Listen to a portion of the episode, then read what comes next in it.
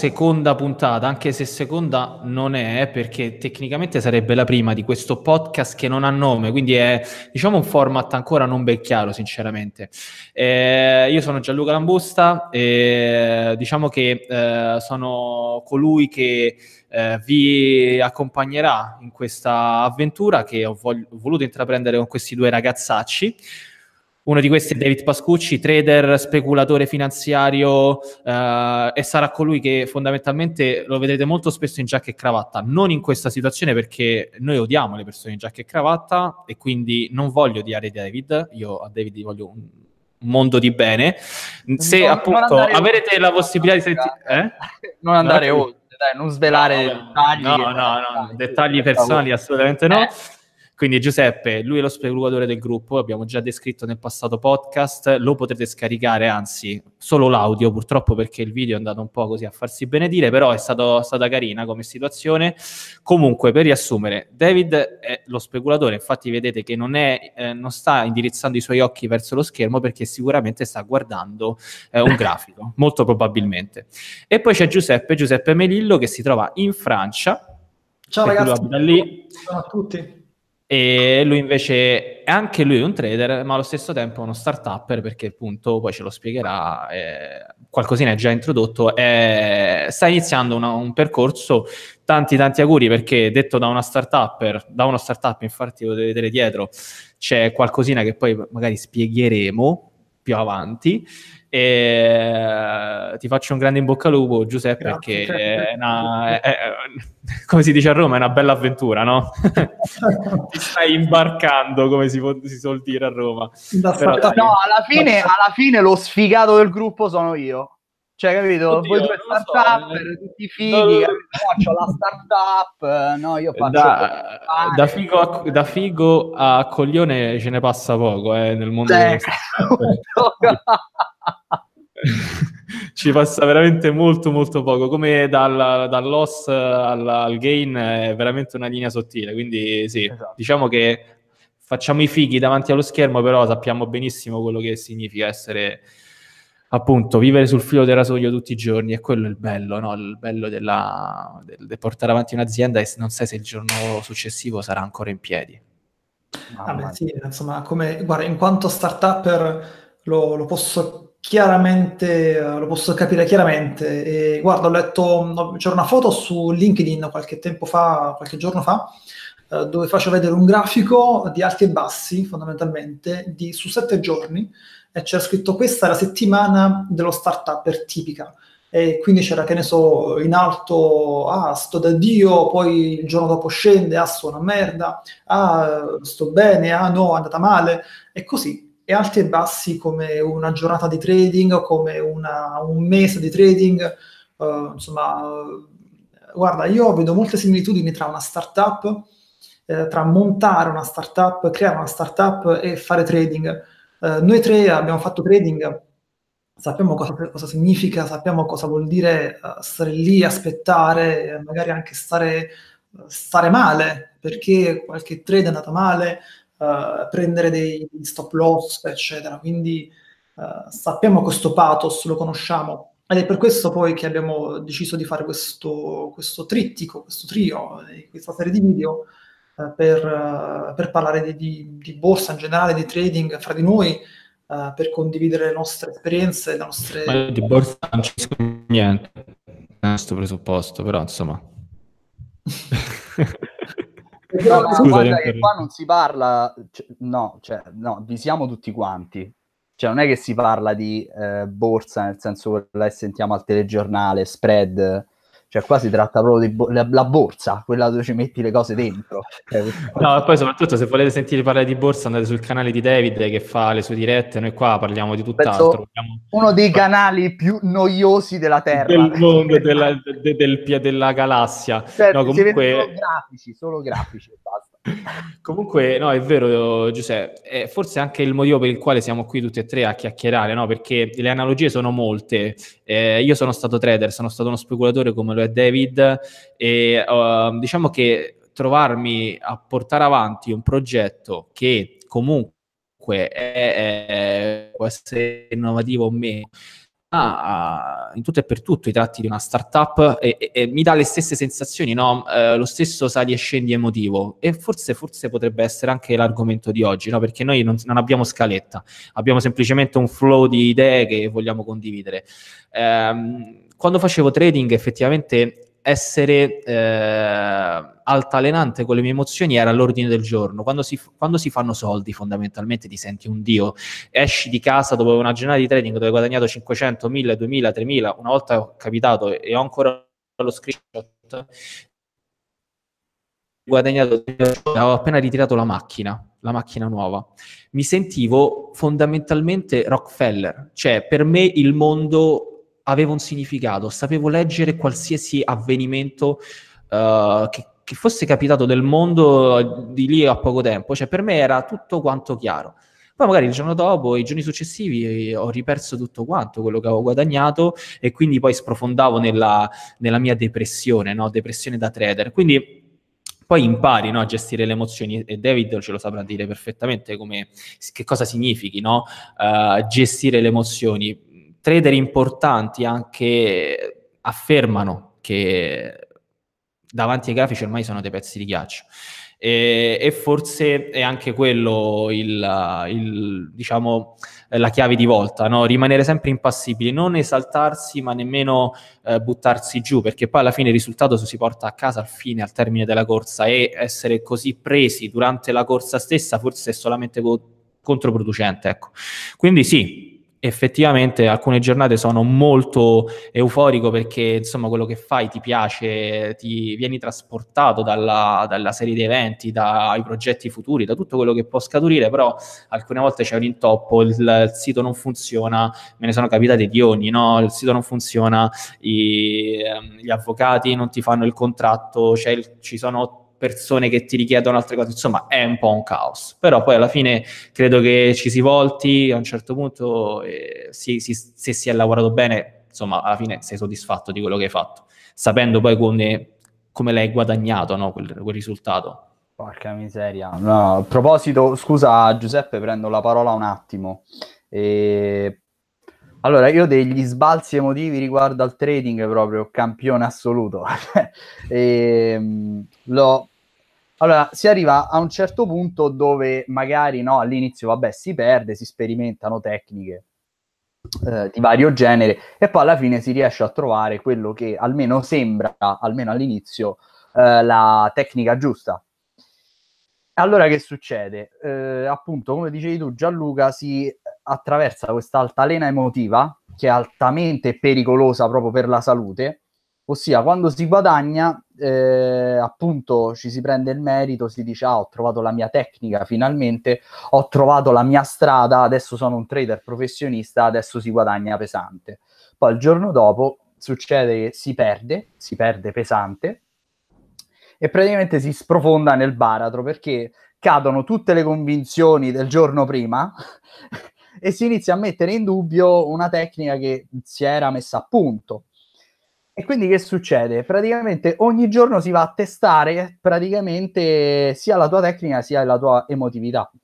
E andando avanti nel tempo, poi, per un istinto secondo me di sopravvivenza, si trova la tecnica giusta. Ad esempio, per quanto mi riguarda, eh, stare attento, molto attento alle perdite è stata la mia salvezza, cioè è stato quello che poi mi ha portato a guadagnare poi nel trading. Perché certo. quello che mi faceva stare male era proprio la perdita. E quindi per, io proprio per istinto di sopravvivenza, un po' come no, l'istinto proprio animale, l'istinto di sopravvivenza dice cos'è che mi fa star male? La perdita, ok? Oppure vedere il trade che va in gain, poi io non alzo lo stop o perlomeno non lo porto a pari e il mercato mi, mi va giù e mi va in stop. Ecco, quella era una cosa che emotivamente mi lacerava, mi distruggeva proprio. E quindi ho iniziato poi ad aggiustare la mia tecnica su quelle, insomma, sulla gestione delle perdite. In fin dei conti, ad un certo punto, ho iniziato a vedere che il lavoro del trader stava diventando noioso. Eh, però nel momento in cui era diventato noioso, era diventato più redditizio. Quindi certo. è un certo. paradosso. Cioè, legare poi l'emotività al trading eh, non è un bene. Perché se ci pensiamo bene, l'emotività scaturisce da un qualcosa no, di inaspettato, da una sorpresa. Che è un approccio tipico del gambler, cioè dello scommettitore, che si emoziona se certo. guadagna, no? Una che cosa vai, non preso... calcolata, improvvisata. Bra- Esatto, hai detto bene che non è calcolata, in realtà il trading è un lavoro altamente calcolato, cioè quando io entro già so quanto posso perdere e quanto posso andare a guadagnare, quindi diventa paradossalmente un lavoro noioso, è solo di aspettare, bisogna essere pazienti, tant'è che poi si vede poi nel corso del tempo che la pazienza comunque paga sia in termini insomma di risultati, sia in termini poi operativi, almeno per quanto mi riguarda, cioè tante volte mi sono veramente frenato dal dover entrare a mercato, ho detto no David, aspetta che il mercato tocca il livello che hai calcolato. Ho aspettato magari il livello e poi il trade magari è anche andato bene, quindi bisogna avere molta pazienza e paradossalmente il trading, per quanto può sembrare nei film un lavoro altamente adrenalinico o cose del genere, in realtà è un lavoro diciamo noioso se stiamo tutto il giorno davanti ai grafici. Diventa un lavoro bello nel momento in cui sappiamo gestire ecco, i tempi e quindi magari come mi sta capitando ultimamente dico ok il mercato non sta andando nella direzione in cui oh, diciamo ho preventivato sapete che c'è? Mi faccio un giretto vado a prendere una boccata d'aria capito? E quindi c'è una gestione anche del tempo eh, in un determinato modo. Ma ripeto questa è una cosa ovviamente personale eh, poi certo. insomma ci sono eh, tipi di approcci al trading come quello di Giuseppe, quindi adesso parlerai tu Giuseppe. Sì, infatti Giuseppe, facci sapere tu no, se hai avuto appunto con la tua metodologia che è molto più aggressiva rispetto a quella di per esempio David, sì. quindi per chi non lo sapesse lo scalping è un'operatività un po' più aggressiva perché si entra parecchie volte a mercato e comunque sono delle operazioni, anche già la parola fare lo scalpo, no? Fare lo scalpo di solito si usa in italiano, significa fare un lavoro di precisione.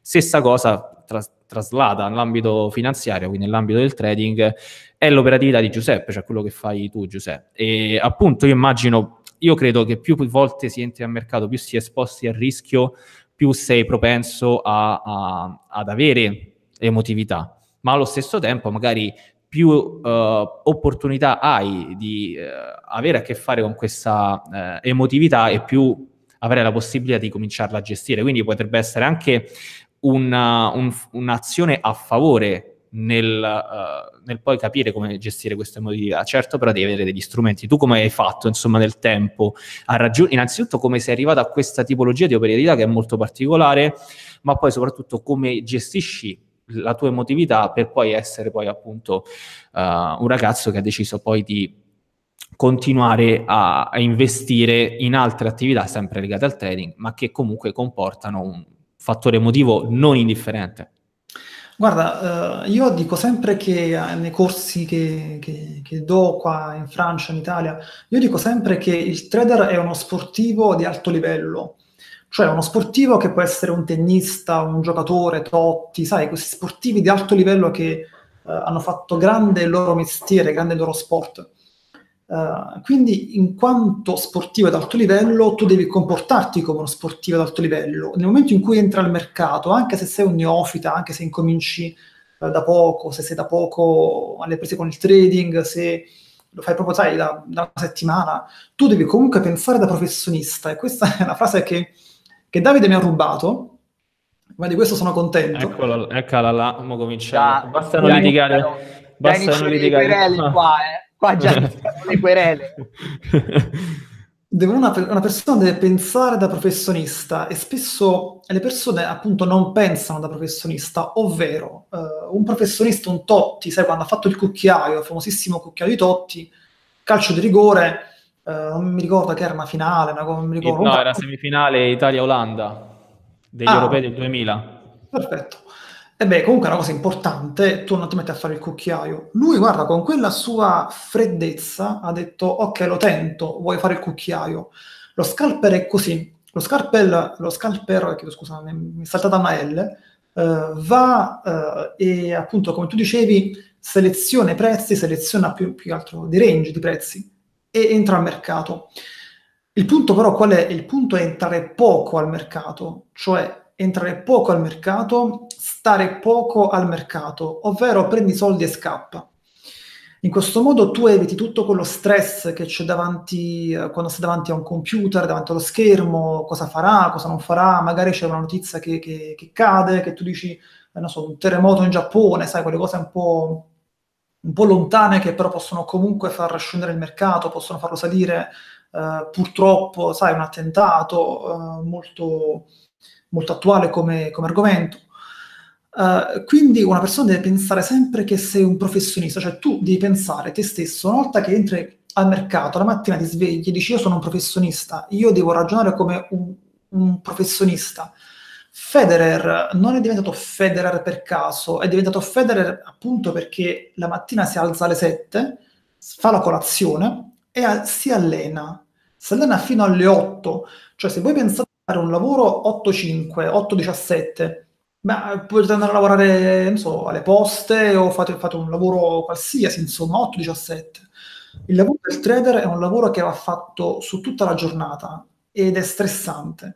Uh, molte volte in sala a Parigi um, ho visto persone che giocavano a calcetto, sai, al calcio balilla, uh, oppure a ping pong, oppure c'erano dei lettini, le persone potevano andare a dormire, dei divanetti per riposarsi un po'. Uh, vedi, è un lavoro veramente stressante. E poi comunque in sala noi non lavoravamo dal mezzogiorno e 30 fino alle due e mezza, appunto per, la, uh, per l'apertura dei mercati americani. Uh, noi non entriamo mai prima dei mercati, prima dell'apertura dei mercati. Quindi in quei momenti lì ti rilassi, vai a mangiarti un panino, vai al ristorante, insomma, fai un tacos, fai delle cose tue, ti rilassi.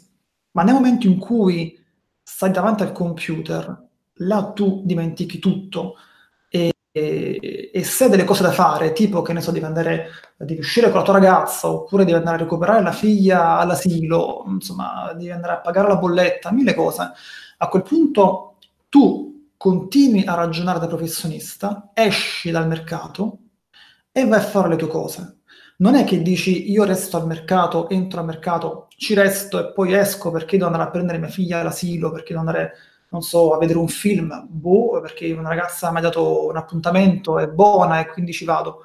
A quel punto tu esci dal mercato e uh, vivi la tua vita normale, ma nel momento certo. in cui tu sei al mercato, la tua vita è quella del trader, sei uno sportivo, di essere comunque focalizzato, no, eh, mantenendo comunque il tema, no, il parallelismo che ci può essere tra un'azienda, una startup che possa essere il trading, è, è anche quello, la gestione, no?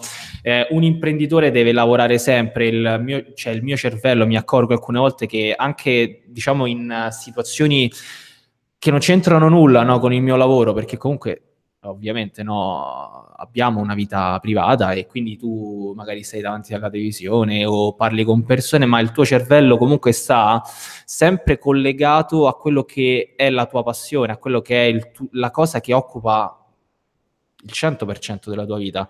E stessa cosa mi capitò con il trading. Io mi ricordo, e non scherzo, non scherzo davvero, che mi addormentavo quando magari facevo delle sessioni di studio, perché poi il trading è studio, ancora che si vuole passare questo mestiere come il mestiere del due o tre giorni di corso e via, si inizia a lavorare. No, io mi ricordo che studiavo veramente tanto perché passavo periodi di negatività dei mercati e, e dovevo migliorare, non, era anco, non ero ancora pronto e studiavo una marea. Io studiavo dalla mattina alla sera e avevo l'impressione di sognarmi le candele durante la notte, non scherzo.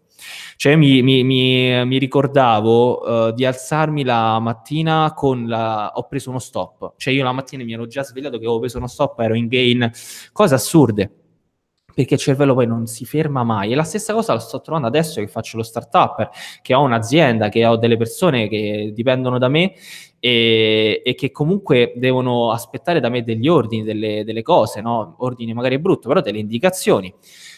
E non si ferma mai perché bisogna sempre progredire. La stessa cosa appunto è, è il trading. Quindi...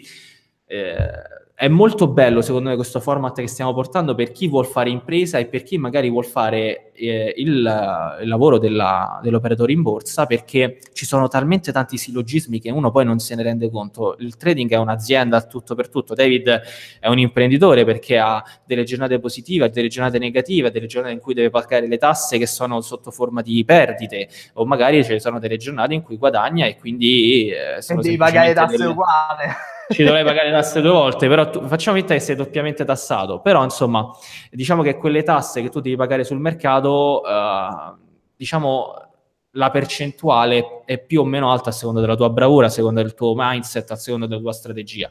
Quindi comunque è sempre gestione, gestione, gestione, gestione e trasferito diciamo, tramutato, e qua ti faccio un assist mega galattico, David, tramutato in uh, tradinghese, quindi linguaggio del trader, significa money management. Eh sì, sì, no, vabbè, eh, ragazzi, cioè, ma non è una questione cioè, questo discorso qua può, può, durare 30 anni, penso, perché... No, no, eh, no, non ci fa, non no, ci fa, non cioè, ci fa la Filippica da 30, da 30 anni per fuori. Cioè, eh, money management, togli money, metti management in generale e in tutte le cose serve la gestione della cosa, ovviamente. Il problema è che nel trading si confonde la gestione del capitale con eh, l'analisi dei grafici. Il trading non è l'analisi dei grafici. Ma se ci pensate, il trader che cosa fa? Compra e vende. Non analizza i grafici, compra e vende il trader. L'anal- l'analisi dei grafici serve solo ed esclusivamente per prendere poi la decisione. Ma il trading non è sapere, che ne so, euro-dollaro arriverà a 1,20 entro due mesi. Non è quello il trading. Il trading è gestire la posizione che hai, poi che sia short, long, quello che è quindi, e qua c'è l'enorme distorsione sul mercato della formazione, sul mercato, che so, ma pure dei libri stessi. Libro più comprato nel trading è Analisi tecnica dei mercati finanziari di Murphy, il famoso Murphy. Me sono comprato, me sono comprato il Murphy. Il libro nero, io ho l'edizione vecchissima in lire blu, ce l'ho. C'ho proprio quella la sì, prendo. Sì. e, no, no, e, poi c'è un'altra, sempre analisi di tecniche mercati finanziari di Martin J. Pring, che è un'altra cosa, però più o meno teoria di Dow, eh, Fibonacci, onde di Elliott, sempre le stesse cose. O non parla nessuno di money management, nessuno. Perché certo. è talmente personale il money management, che poi è l'essenza del trading, se uno ci pensa, che eh, cioè, viene venduto un qualcosa che non è cioè viene poi confuso il trading con l'analisi dei grafici ed è completamente qualcosa di fuorviante, assolutamente. Eh, e qua, insomma, al di là dell'aspetto grafici, eccetera, eccetera, tu e Giuseppe, che Giuseppe è proprio il misto dei due, ehm, cioè si tratta di gestione, ma proprio in generale. E secondo me un'altra cosa importante è gestione del, di se stessi, poi alla fine perché alla fine quello che ci capita e quello che ci succede è frutto di quello che pensiamo sostanzialmente. No? Non voglio andare sul filosofico, eh? però effettivamente è così. Se io attraverso un periodo no nel training, questo ci ho fatto caso, un periodo no, sono triste, sono, inizio a farmi dei film mentali su come potrebbe andare la settimana di trading, eccetera, eccetera, poi mi va male cioè, ma inizio proprio a gestire, a fare money management male, come non avrei mai fatto. Poi switcho, perché poi succede questo, che cambio mentalità e cambia tipo di operatività.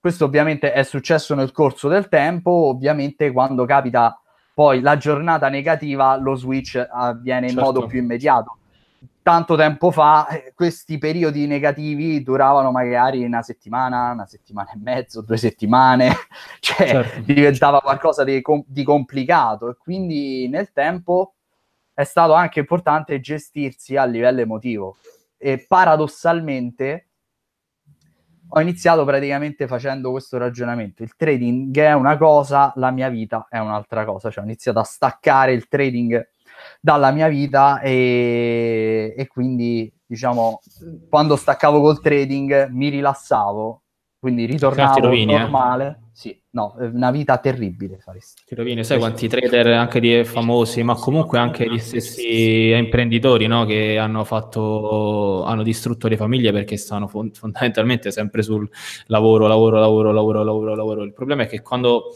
cioè, eh, quando fai trading sei esposto al mercato è, è, leggermente dif- è forse l'unica differenza tra um, uh, l'attività imprenditoriale e il trading è che diciamo che un'azione nel trading ti costa soldi un'azione sbagliata se io Guarda, faccio un'azione sbagliata secondo sì, scusa Gianluca sì. perché altrimenti mi dimentico questa cosa qua che ti sto per dire. Cioè, ho iniziato a un certo punto, nel corso della, insomma, dello sviluppo del mio money management, del mio tipo di trading, ho iniziato a ragionare in questo modo. Ho fatto, vabbè, stacchiamo la vita reale, cioè la mia vita sostanzialmente, dal mestiere del trader. Quindi a me piace stare tranquillo, cioè non voglio essere ansioso, no? Quando sto nella vita normale, certo. così. Allora, prendiamo questo aspetto qua, mettiamolo nel trading quando è che io sto dentro al mercato e a un certo punto sto in ansia? Cioè, non è sana come cosa, significa che stai facendo qualcosa di sbagliato, cioè il tuo cervello riconosce una situazione di pericolo sostanzialmente.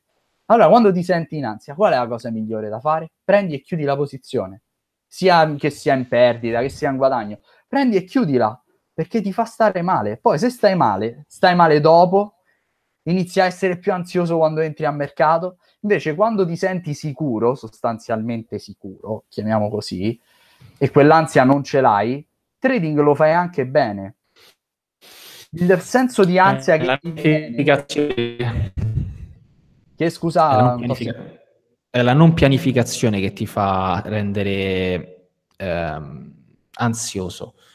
Quindi se non fa, cioè il trading è eseguire, quando si fa trading, almeno per me, eh, poi correggetemi anche tu Giuseppe, io penso che siamo tutti e tre d'accordo, cioè quando improvvisi hai l'ansia, quando tu, cioè il trading è eseguire, quando si fa il click, il click è, un, è semplicemente il punto finale di un percorso che magari è iniziato anni prima, anni di studi, e che poi si sono, eh, diciamo, condensati in una strategia che ti fa appunto uh, attuare delle, degli ingressi o meno a seconda della strategia stessa, ma comunque che il click, la, stare davanti ai grafici, non c'è nessuna improvvisazione, almeno così a me, a me ha aiutato, io ero fondamentalmente un trader sistematico, anche se non avevo dei trading system, però comunque la sistematicità delle tue azioni ti dà la consapevolezza che tu stai seguendo una serie storica statistica, che ti, quell'edge statistico che ti dà sicurezza cioè che ti dice io devo agire così secondo questo schema, quindi io a, a, a, diciamo, a fenomeno A devo rispondere con l'azione B e così sempre, in modo tale che io eggio il rischio, ma soprattutto eggio eh, quella che è la mia, uh, la mia emotività. Sicuramente l'essere eh, molto discrezionale, l'essere discrezionale non è sbagliato, anche se comunque il mondo del trading credo che si stia comunque avvicinando sempre di più a un'automazione, però essere discrezionale non è sbagliato, ma essere totalmente discrezionale, quindi in balia delle onde, eh, non lo vedo a lungo termine, perché poi bisogna pensare, no?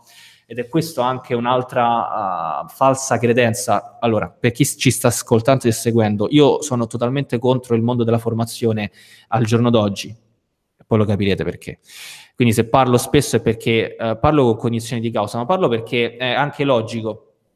Il mondo anche formativo no, ci fa sempre pensare che ehm, ci si arriva sempre con poco tempo è un processo, è un processo molto lungo e non sto qui a discorrere il motivo perché è un processo molto lungo, ma anche a livello logico quello che sta dicendo David è, è sintomo e sinonimo di eh, lavoro, anche lavoro personale.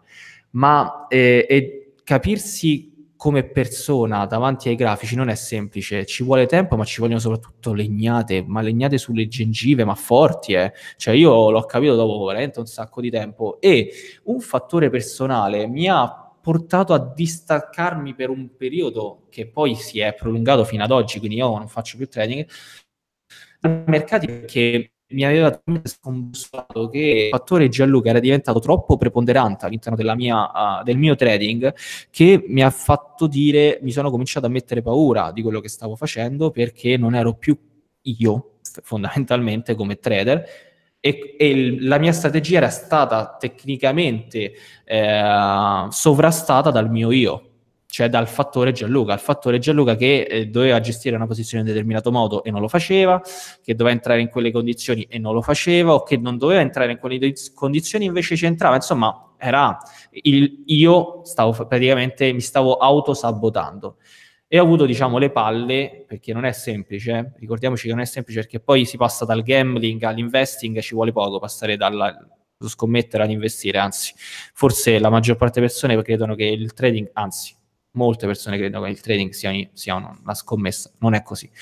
E, e, quindi lo so benissimo, tutti e tre, per chi ci, appunto ci sta ascoltando, tutti e tre sappiamo quello che diciamo perché l'abbiamo provato sulla nostra pelle, cose belle, cose brutte, ci divertiamo, scherziamo, ridiamo, diciamo qualche cazzata, ma alla fine il succo è che dovete capire che lo stiamo facendo anche questo format, lo stiamo facendo per aiutare, per far capire a chi è interessato a questo mondo, perché David lo fa, Giuseppe lo fa, anzi Giuseppe sta aprendo una cosa molto più grande, proprio sempre in questo ambito, quindi ci credono, sono persone, siamo giovani che stiamo investendo in questo ambito, però ci vuole un po' più di consapevolezza. E appunto la consapevolezza è che bisogna essere veramente delle persone, insomma, no? con gli attributi per poter portare avanti un discorso del genere.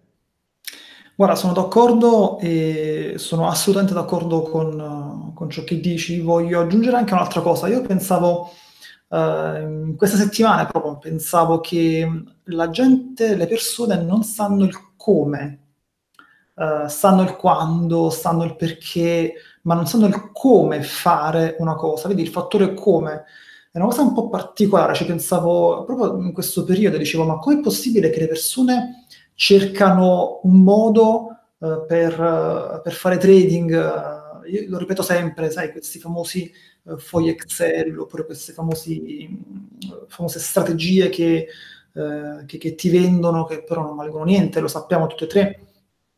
Perché? Perché la gente non sa il come fare certe cose.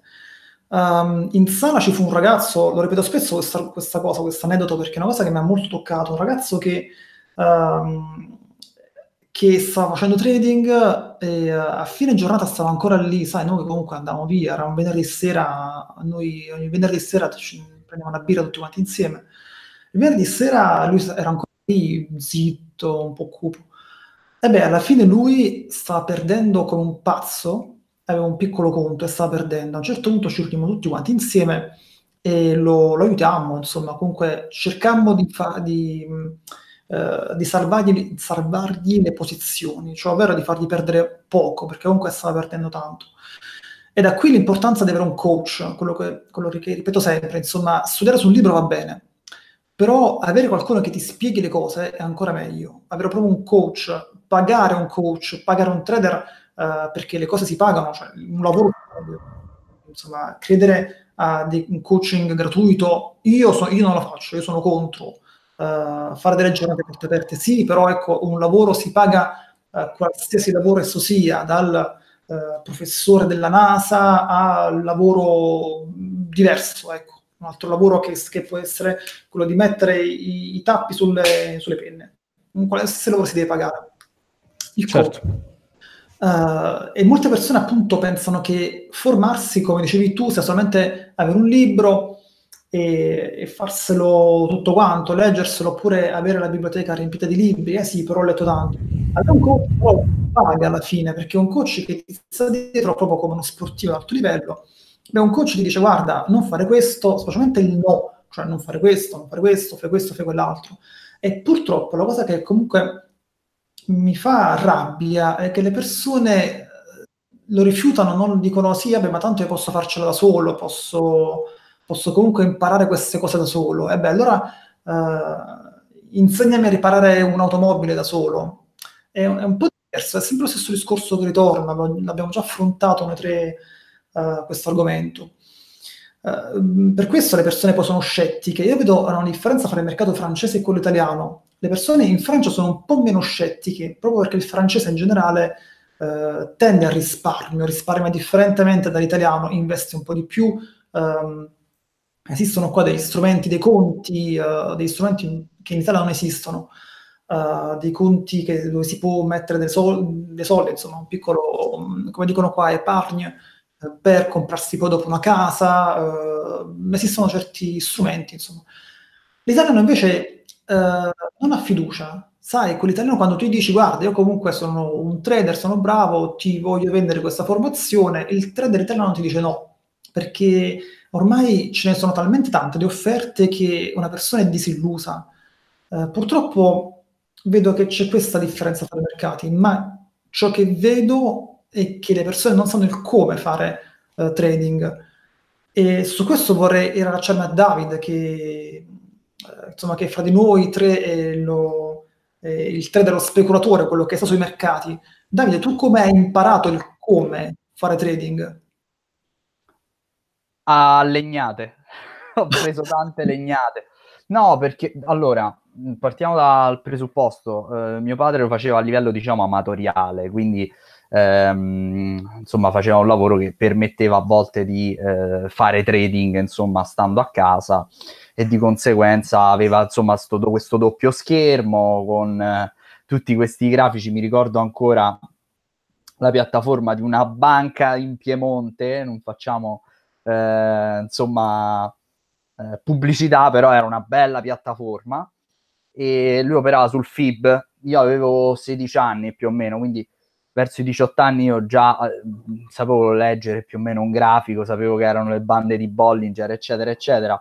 Quindi all'inizio non ho avuto l'esigenza di andare da un guru oppure andare a formarmi presso qualcuno. Mm, l'ho fatto successivamente quando ho iniziato a racimolare i soldi per magari imparare qualche altra tecnica e, e ho visto che praticamente tutti quelli che mh, mm, insomma imparavano queste tecniche hanno risultati diversi, cioè tutti vedevamo le stesse identiche cose, poi a livello operativo eh, i risultati erano diversi. Allora lì dopo un po' di tempo mi si è accesa la lampadina, ho detto allora il trading non è quello che vedi, ma è quello che fai. Di conseguenza eh, ho lavorato poi su quello che è, che è il money management, ma le legnate che ho preso sono state sia in termini di tempo, sia in termini di soldi, ovviamente, perché i sacrifici sono stati enormi. Io sfido, insomma, eh, chiunque tra i, tra i 20 e i 26, 27 anni rinunciare a periodi di vacanza perché quei soldi ti servono per fare trading. Insomma, non è una cosa da tutti, quindi cioè, il sacrificio è stato veramente cospicuo. E, e, poi l'altro sacrificio, dico la verità, è stato in termini psicologici proprio. Cioè, passi dei momenti in cui dici di euforia e dici ok, ce l'ho fatta, magari la settimana dopo ti stai chiedendo silente su una panchina, ma questo sarà mai il lavoro per me. Capita, eh? è capitato, eh, dico sinceramente. Poi certo poi però, cioè, alla fine ho visto che, a parte il money management, a parte i tecnicismi vari, ma ho visto che, mh, diciamo, la, la, la, qualità dei pensieri che si fanno poi è determinante nella riuscita del, del lavoro. Cioè, a un certo punto dici non faccio più trading per fare soldi, ma faccio trading perché mi serve un'entrata continua e quindi inizi a, a, ragionare in modo sistematico, inizi a stare attento alle perdite, cioè lo inizi a, a, vedere il tuo capitale, il tuo schermo con la piattaforma come se fosse un'azienda vera e propria, cioè non è più eh, apri certo. la piattaforma, il mouse, il computer oppure vai da telefono, eccetera, eccetera. No, inizi a vederlo come qualcosa di veramente, veramente importante, veramente serio e inizi a curare ogni minimo aspetto. E poi a quel punto, ovviamente, cioè ti rendi conto di qual è effettivamente la fatica enorme di diventare poi trader. Infatti poi Giuseppe, quello che dicevi tu sul fatto che le persone non sanno come fare trading effettivamente, ma io mi chiedo in realtà, ma quante delle persone fanno, vogliono fare trading perché sono attratte dal trading vero e proprio come lavoro e non per i soldi che fa il trading, Giusto. perché fondamentalmente è quello. Eh. Si avvicinano troppe persone che io a guardarle in faccia eh, verrò odiato per questa frase, però a guardarle in faccia gli dico: Ma cioè, tu col trading, ma lascia perdere, cioè, ma, ma fai qualcos'altro, ti si legge in faccia, cioè, capisci che ti voglio dire? Potrei sembrare anche offensivo, però insomma, per farti capire, cioè, mi presento io, peso 60 kg, mi presento dentro una palestra di MMA. cioè, questi qui mi dicono, senti, ma lascia perdere. Ti schiacciano, no? Cioè, ma, ma, dove vai? Ma io ci starei pure, dico, ma non sono fatto per questa cosa. Ma qui. certo, ma io penso che eh, la, un'altra cosa che possiamo accomunare, no? Tra il fare impresa e fare trading è il motivo principale per il quale lo fai. Cioè, cioè, lo faccio perché mi piace essere magari indipendente, perché eh, mi piace molto, che ne so, l'aspetto strategico della certo. cosa. Mi piace giocare. Devi essere distaccato da quello che sta accadendo a livello economico. Eh, a me piace molto fare l'esempio, no? C'è un signore che si chiama Guy Kawasaki, che tra l'altro è stato chief evangelist di, di Apple adesso ha fatto più libri, imparato proprio da, da, Steve Jobs o comunque che ha tratto poi da, da, quello che è stata la sua esperienza è soprattutto per gli start-upper. La prima cosa sulla quale ti devi focalizzare è, lui dice make money, make meaning instead of make money. Cioè, innanzitutto crea un perché, crea il perché lo fai. Il perché lo fai ti tirerà fuori dalla cacca quando ci sei in difficoltà perché ti piace farlo e vuoi trovare una soluzione, non ti fermi alla perdita economica, perché se ci fermassimo alla perdita economica, se sei uno startup o sei quello che o sei un trader, hai finito, bruci il primo conto, stop, a me il trading fa schifo. No, quante volte abbiamo bruciato un conto e quante volte poi abbiamo continuato a fare quello che volevamo fare perché ci piaceva farlo, ci piace farlo e abbiamo trovato una soluzione. Ragazzi, e con questo poi tra l'altro vorrei concludere ora se il, si dice, ed è vero che il 90-95% dei trader perde, ma questi trader, chi gli insegna a fare trading? Io penso le persone che ad oggi sono sul web ad insegnare. Quindi, se io mi trovo dal, dal, di fuori e vedo questo dato, allora dico, ma se questi 95% vanno a fare trading, c'è qualcuno che ok, ci sarà qualche autodidatta, ma qualcuno gli avrà insegnato a fare trading, ragazzi. E allora cominciamoci a fare la domanda su ma chi insegna a fare trading? Ma sa veramente insegnare a fare trading? Dice veramente la verità? Descrive veramente quella che è la verità nell'essere il trader o comunque la realtà dei fatti per quanto riguarda le difficoltà, i tempi di realizzazione, in quanto tempo ci si diventa trader, in qual è la percentuale di successo. Secondo me, e su questo appunto vorrei chiudere con questa mia riflessione e poi dare a voi la parola, già se si cominciasse a fare un'informazione migliore, più accessibile a tutti, ma soprattutto, innanzitutto più accessibile perché alcune volte è un po' complicato anche a livello economico arrivare a determinate informazioni, ma soprattutto molto più trasparente, sicuramente questo 95% che tra l'altro adesso i broker devono uh, dichiarare proprio nella loro home page, da quello che so, eh, come le sigarette, no? nuoce, nuoce gravemente alla salute, siamo arrivati a questo punto. Eh, bisognerebbe appunto essere un po' più trasparenti nel descrivere quello che è questo ambito, che è un ambito professionale vero e proprio, non il gambling, non la scommessa nel conto da 500 euro, non plus 500, non quelle piattaforme di merda che vengono proposte o il broker che ti chiama a casa, vuole aprire conto con me, perché poi alla fine è quello che succede eh, ed è quello che poi la, pens- la, gente crede di questo mondo. Quindi cominciamoci a interrogare su questi, su questi argomenti per cominciare a maturare no? Una, un'idea, un modo di pensare che magari ci può salvare il culo perché poi è quello che, che accade, persone vengono truffate ed è quello che succede. Quindi diciamo, penso che anche questo podcast può servire no? ad aprire la mente a chi magari è interessato a questo ambito, uh, sia che voglia fare il trader, sia che voglia appunto fare lo startup, vuole aprire aziende, insomma, uh, viste, le cose viste dall'interno. Ecco, forse anche il nome di questo podcast potrebbe piano piano essere un po' più, diciamo, uh, può avere un po' più, sta prendendo piano piano forma perché ancora ho un po' le idee confuse. Potrebbe essere un'idea quella di chiamarla la borsa vestita all'interno, insomma, qualcosa, qualcosa del genere. Nel frattempo vengono a prolificare altri nomi di... Beh, sì, sì, sì, sì. Eh, Noi proprio... Diciamo, ma no, se lo chiamiamo no. podcast eh, senza nome, per me siamo più originali. No name, no name. Così, direttamente così. Comunque, io diciamo che ho concluso. Se volete aggiungere qualcosa, raga, su quest'ultimo punto che credo comunque vi tocchi principalmente, penso a voi, soprattutto l'ambito formativo. Guarda, vorrei aggiungere giusto una cosa, poi lascio la parola a David. Uh, le persone, uh, maggior, molte persone non sanno cos'è il B-Book. ed è per questo che perdono, perché tra chiaramente tante cose, insomma, fra tanti fattori, se qualcuno sapesse veramente cos'è un B-Book, eh, a un certo punto si, si, si, informerebbe un po' di più e direbbe, vabbè, aspetta, però qua mi stanno prendendo per il culo, e a questo punto eh, mi informo meglio, studio meglio, perché eh, non voglio far parte di quelle persone che stanno ancora nel B-Book, ma voglio andare nella A-Book. Uh, un discorso un po' tecnico, però Uh, sono d'accordo con te uh, con ciò che dici, anche con la MIFID 2, insomma, fra t- tante cose che comunque si può aggirare, uh, già lo stanno facendo alcuni broker ciprioti.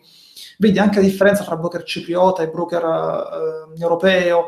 Pff, insomma, potremmo parlare veramente per ore, forse potremmo parlare al prossimo. Mm, sì, sì potrebbe essere argomento di discussione, cioè nel senso ce ne sono talmente tanti che poi escono ogni giorno anche notizie di, di attualità, no? persone che eh, si ammazzano perché sono andati in debito o perché hanno perso un sacco di soldi con uh, proposte assurde. Io addirittura ho intervistato delle persone che sono state intrappolate, ma in, in truffe finanziarie. Non stiamo solo a concentrarsi sul trading, eh, perché poi alla fine sembra truffe finanziarie, quando c'è di mezzo il denaro l'essere umano se ne inventa di ogni. Quindi cioè, eh, sicuramente ne troveremo di argomenti perché diciamo anche per questa potrebbe incapparci, no? insomma io che vi devo dire che non ho preso fregature, ne ho presa una marea, quindi cioè, nel senso posso aprire un, il vaso di Pandora e ne possiamo parlare per il prossimo decennio. Eh, David, tu come vuoi, cosa vuoi dire? Insomma, vuoi concludere con qualcosa?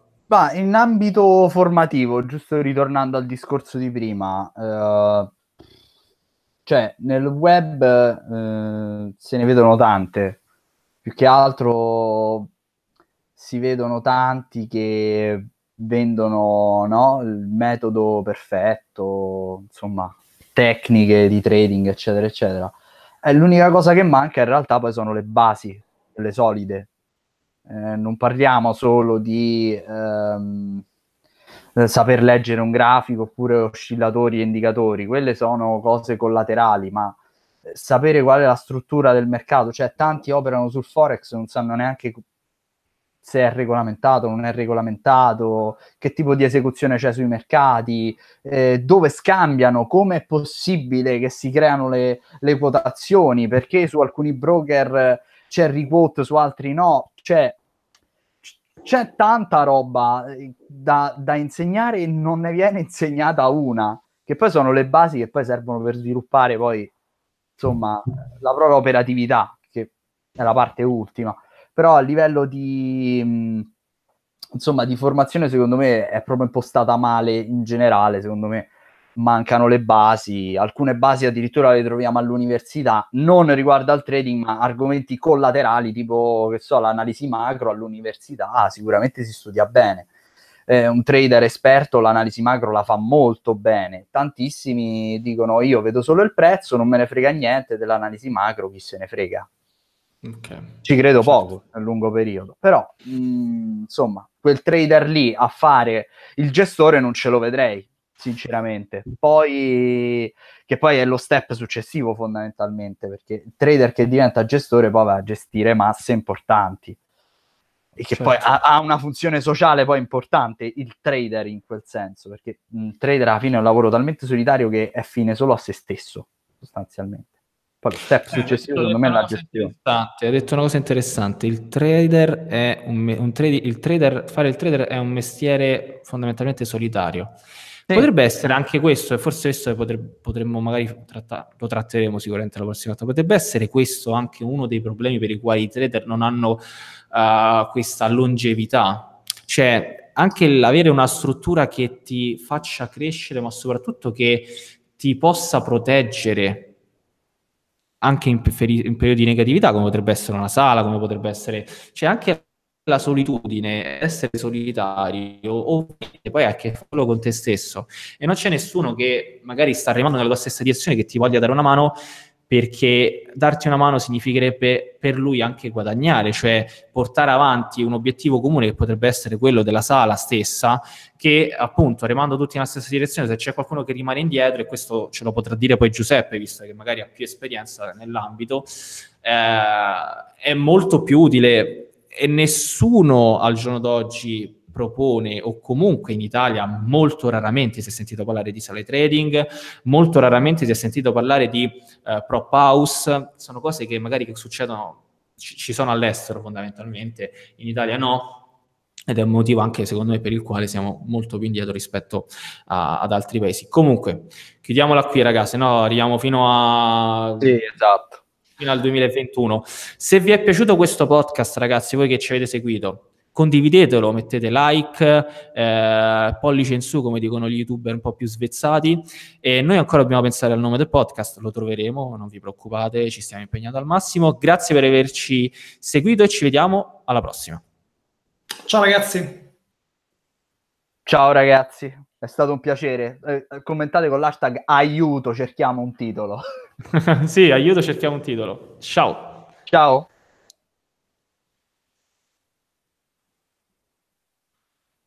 Sappi